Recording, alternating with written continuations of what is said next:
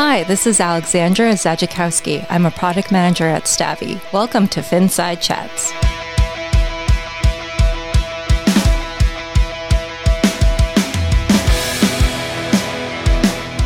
Welcome to the FinSide Chats podcast. This podcast is for the relentlessly curious and dives headfirst into the timely and complicated topics that live and breathe in the fintech, startup, and mortgage lending spaces.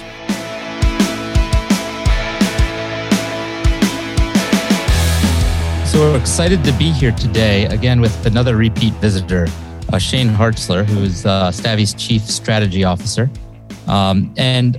Interestingly, among many of the other things that you do, Shane, you are also a member of the North Carolina eMortgage Closing Advisory Committee, which I didn't know until 5 minutes ago, and maybe I should have. So tell us about it. Sure.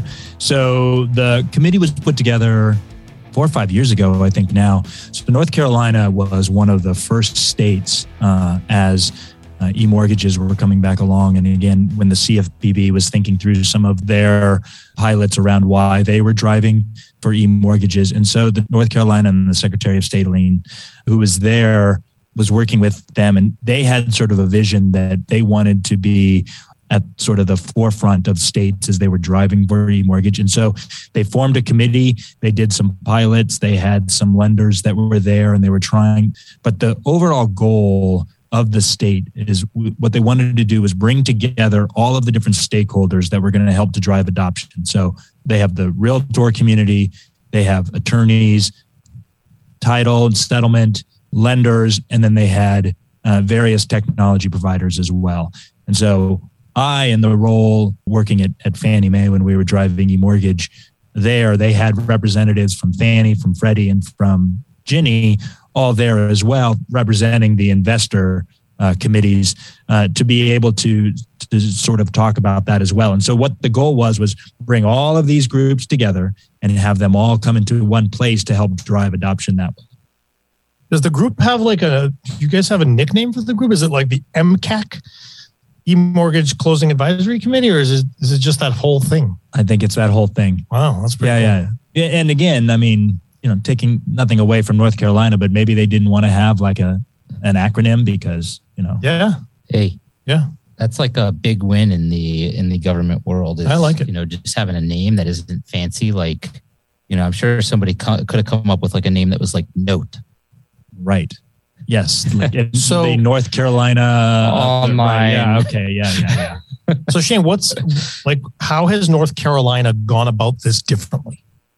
So I think the first thing was the fact that they brought together all of those stakeholders and they sort of said, hey, how do we go about driving this across all of the different communities that had to do with adoption? I think some of the other states didn't have sort of the same sort of approach, which was, well, we need to bring all of these folks together and think about it all at one time in one place and try to drive that, versus some of the states kind of put the legislation out there, but then they weren't necessarily driving it. And so you don't necessarily see some of that same move to action. What a fascinating idea, right? Let's get all the people that would be involved and make them part of the solution. I mean, it seems to work for them. Insert sarcasm.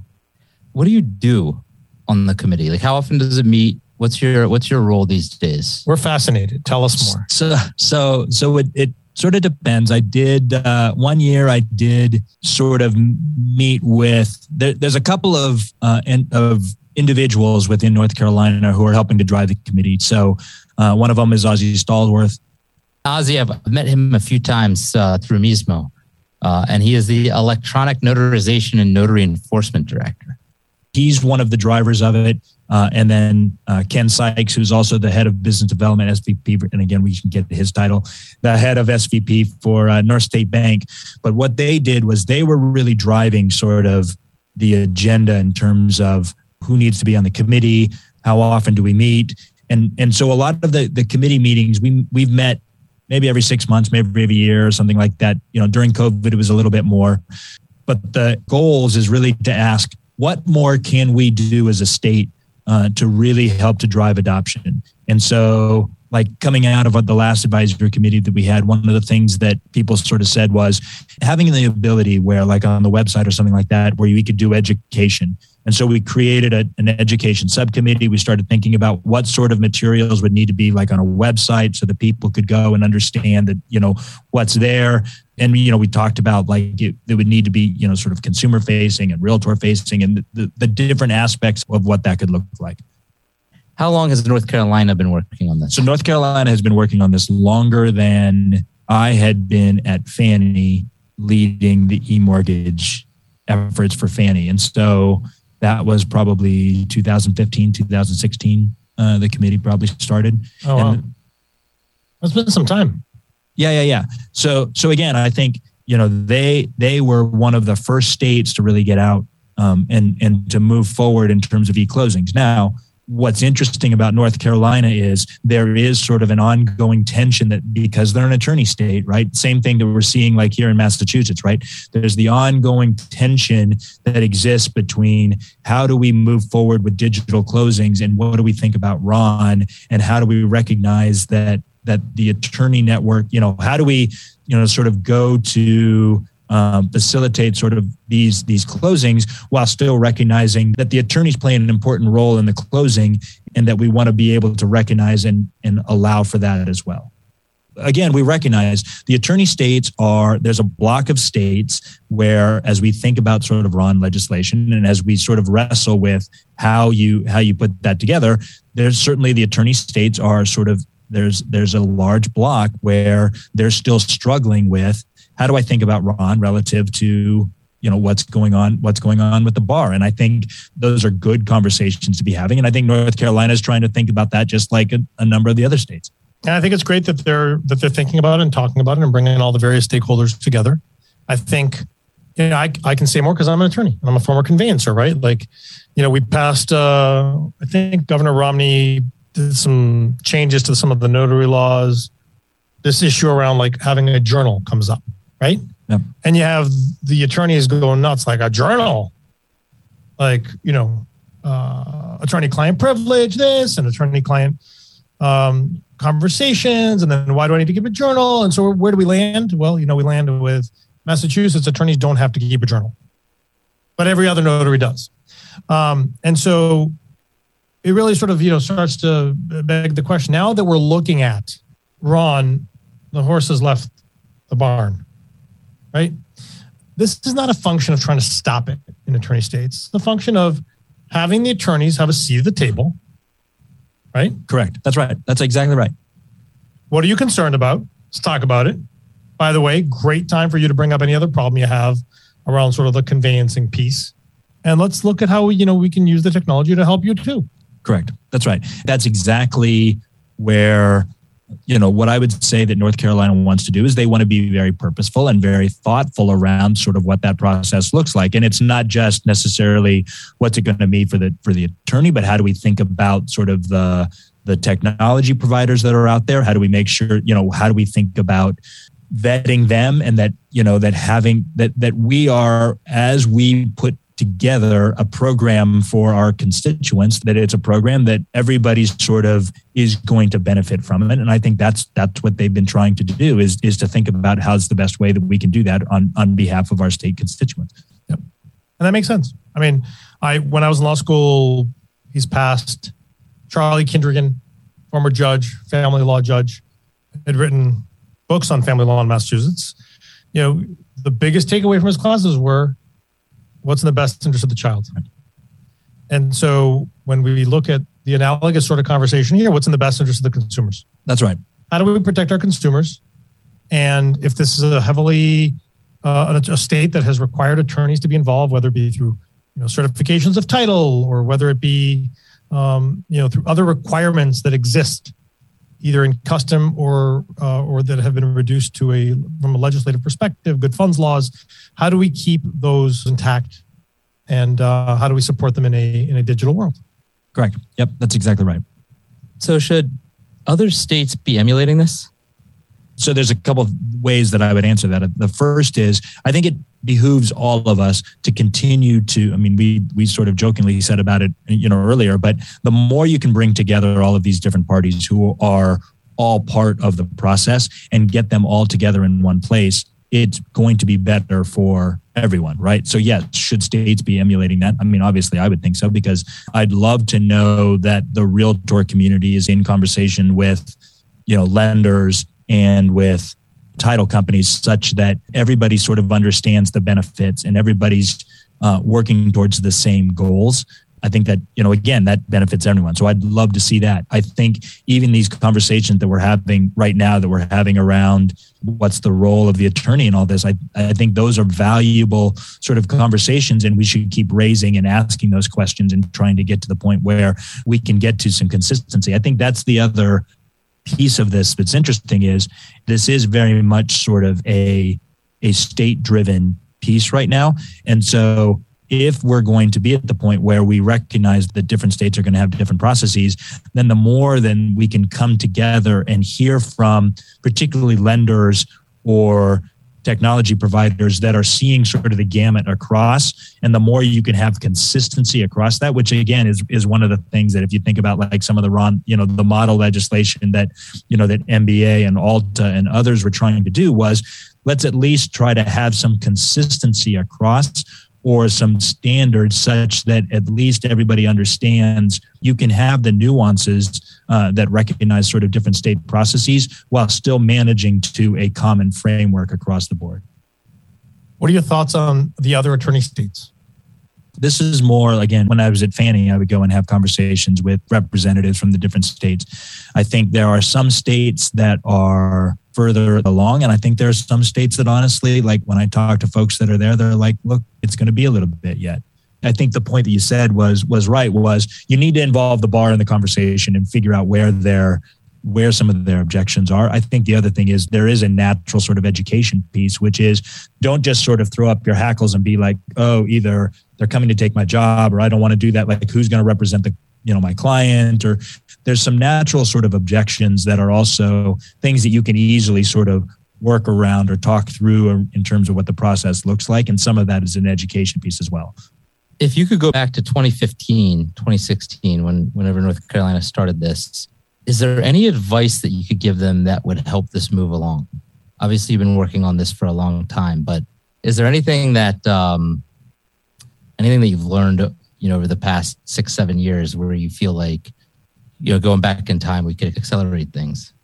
They had the right idea. And again, like when I think about sort of the goals, because again, if you think back to like where we were 2013, 2014, like it was the start of TRID. It was very much sort of, you know, CFPB was coming out with, you know, know before you owe and some of those pilots. Like they had a lot of momentum. There was a lot of good reasons for why they were driving that. I think it maybe would have been good if they could have gotten some additional, again, in retrospect, what are the things that we always need for adoption, right? We need lenders who are willing to go forward and are, you know, taking steps there. And you need the title and settlement community and the attorneys to really, you know, sort of drive forward as well. And I think when we first started, I think there was a lot of skepticism, I would say, within title and settlement.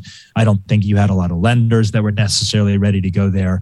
We're now in a better place. And so that's the only thing, is if there could have been incentives is the wrong word, but continuing to do work. Like, I think it's that, like what we saw in North Carolina is the same thing that we sort of see from lenders and from a lot of other states, which is they do a pilot, they do 1 or 2 transactions, but then we need to sort of keep moving and keep going and try to figure out how we build upon that. And I think what happened in North Carolina a little bit was they, you know, we did a couple of pilots, but then there wasn't enough momentum and there wasn't enough sort of energy behind that from other lenders to sort of keep that going. I blame Kyle Stevenson. I mean, he was there. He really should have been doing a lot more. He, by the way, as a side note, he and Ozzie go back along, like even before RON was a thing. And so, yeah, I mean, Kyle really should have had the vision and been driving things a lot more than he did. We're going to find out if Kyle listens to this podcast. There you go. And Ozzie. Yeah. Maybe we'll get Ozzie on the show one day. We should get Ozzie on the show. We should absolutely get Ozzie on the show. Shane, what are your thoughts now? So, you know, looking forward now, we're 7 years, going into almost 8 years since you guys got together. How is title and settlement reacting? What is their general tone? How has that evolved, changed, retracted? This is a really interesting question. And the way I'm going to answer this is, so I went to and I spoke at one of the ALTA conventions. This was back, 2016, 2017, something like that. And this was just when RON was starting to come out.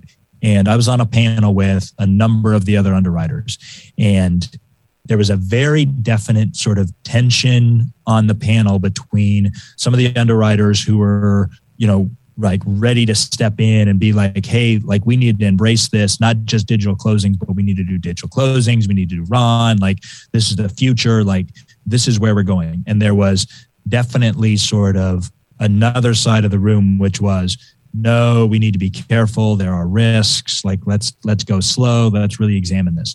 And the difference I would say that we've seen in the last 3 to 4 years with lenders and title is title, from what I've seen, is now like fully on board in terms of digital closings and RON. And they're the ones who are now saying, I'm ready to go. Let's do this. How do I go talk to lenders? How do I start to do this? And it's the lenders who are still not necessarily there or still holding back. And so that's where there's always been sort of this finger pointing between lenders and title saying, I'm ready, you're not ready.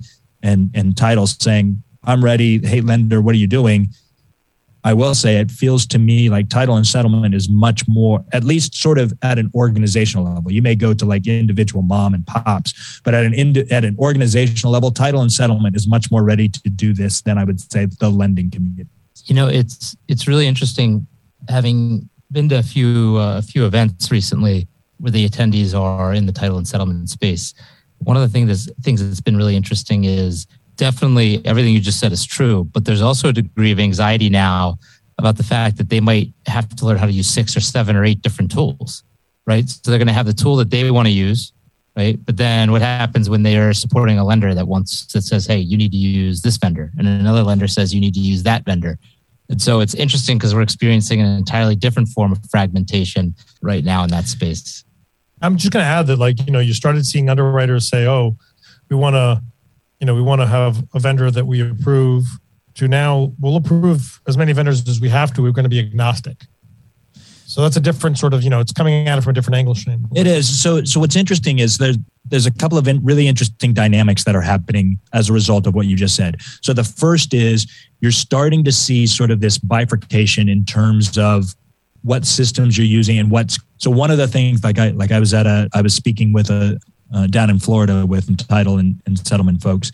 And what they're basically saying is, I want lenders to actually bifurcate the process. Like, let me worried about just the recordable docs and the notarization, and you lender, you go and have your system for all of the disclosures and the note and however you want to do it. And I'm absolutely fine to sort of split those apart. As a technology provider, I say, well, there needs to be I'm not sure that that's the most consistent consumer experience. Like if I was saying, how would I want the consumer experience to be? I don't know that. I think it maybe gets confusing to be like, hey, sign these docs in the morning, including the note.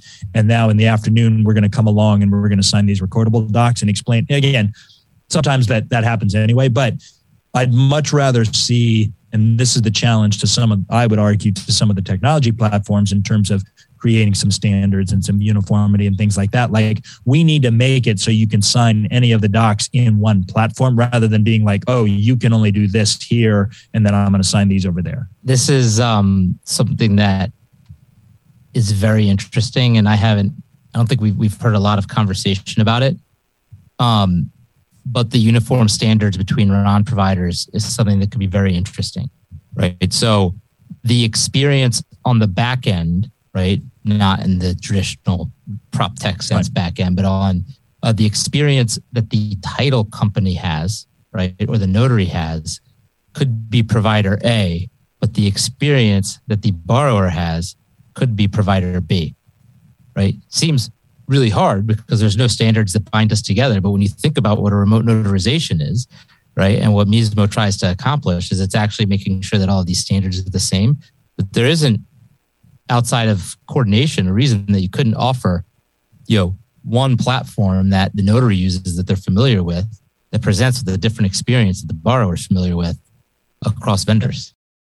I think to me, the one other piece that, and again, this is the reason why I think we're continuing to have some of these adoption questions is it ends up at the end of the day really being about the note, right? Because of some of the standards that are there in terms of it needing to be a smart note, having to have a vault, having to be able to push it into a vault to get it registered and then go through the MERS registry. I think there are just some complications and some manipulations that have to happen that make that process a little bit difficult. And I think that's one of the things that as we as an industry continue to challenge ourselves, I think that's one of the things that we needed to think about is, can I sign the note? Can I sign the note in any platform, somehow get into a vault, get it registered? Like those are the things I think that we still have to continue to work on. What's very, very interesting about this is all of the most complicated parts of this have nothing to do with the notary or consumer experience. Absolutely right. Right. And so one of the things that we as an industry will have to do is figure out how we can have experiences that make sense, both for the notaries and for the borrowers and for the lenders. The industry isn't there yet, but it's going to have to be, because then, I mean, you can get to a point where a regional title company might have to have 10 different pieces of software to do notarizations. Right, things like that will create problems as adoption continues. I was just up at MBBA, the Main Bankers and Brokers Association. I think I got that right. And somebody up there indicated they were tracking 51 different RON providers. 51? 51 different RON providers. Now, obviously, there's only 12 to 15 that are on the on the MISMO list by MISMO, but 51, right? And so, and some are very state specific. How this is all going to shake out remains to be seen, but I can assure you one thing, people are going to get very upset if you're asking them to log into 15 to 20 different systems to do their job. That's not scalable. Agreed. And so I think, again, that's the challenge to a technology provider, to the states. Like, that's what we need to be thinking about is how can we put in place some standards and some technologies that guard against some of the hazards that are created by that. And I want to tie it back to what we've been talking about, which is, ultimately, if you want to know how you can force, people that are otherwise competitors to cooperate, this is a perfect area for some degree of regulation, whether it's government regulation or MISMO regulation. The notion of having, should I be saying this as a technology provider that wants to dominate the world?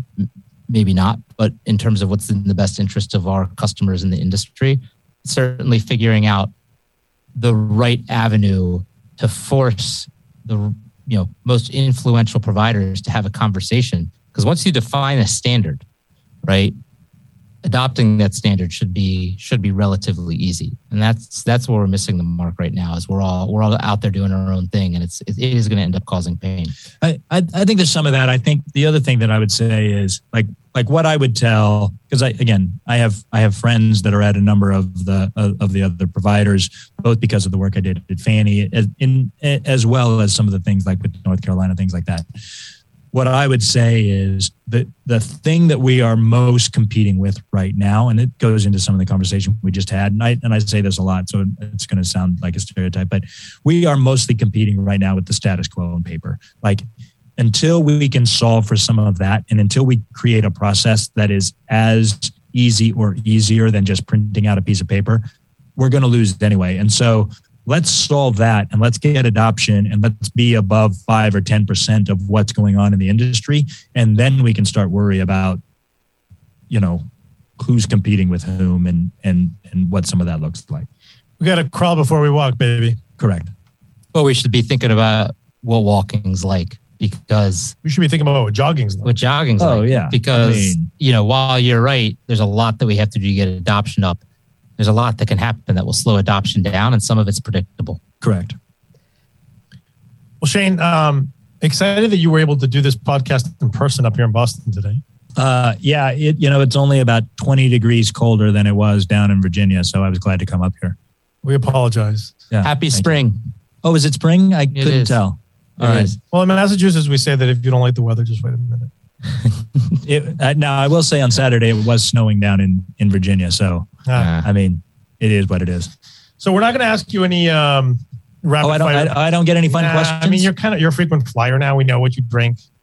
All right. We know what seat you like, right? So all right. It's just like, I mean, we could ask you a fun question if you want. I mean, I'm ready to go. Who's your pick in your bracket? So my pick, again, I grew up in Arizona, so I was an Arizona guy. And that obviously didn't happen. So now mostly I think what I want is that I've got to be very careful when I say this. Everybody is like all on the, wouldn't it be great? Like Coach K going out with a win. I assure you, I am not on that band. Okay. So mostly like I'm on the, like, I'm not there. Like he's won enough. Like I don't need him to win one more, like as this sort of great send off, whatever. So I'm mostly just cheering against whoever Duke is playing. Welcome to the feeling of a Maryland fan. Correct. So there you go. And again, I'm a UVA guy too. So yeah, I mean, it's kind of hard. The fact that I've got both UNC and Duke, but I definitely want to see one of them lose more than the other. Oh yeah, that's right. They're playing each other in the Final Four. Correct. Okay. Should be exciting. Well, on that note, Shane, thank you as always for joining us and talking about your fun topics of the day. Like the North Carolina eClosing Advisory Committee? Yeah. eClosing in general and how you, as George Bush would say, how you do strategery here. Yeah. All right. Well, thank you. I enjoyed it as always. Thanks for the download. For every podcast episode, please visit stavvy.com/FinSide-Chats. Or join us on your favorite podcast platform. All rights reserved. This podcast is being provided for informational purposes only and cannot be copied or broadcast without the consent of Stavvy Incorporated. The podcast is not a comprehensive overview of the subject and is not intended to provide specific legal or financial advice or an endorsement of any products or business. Please seek legal or financial advice before taking any action on the matters or products discussed herein. Views and opinions expressed in this podcast are those of the guests and do not necessarily represent those of Stavvy. While we make every effort to ensure that the information we are sharing is accurate, we welcome any comments, suggestions, or correction of errors.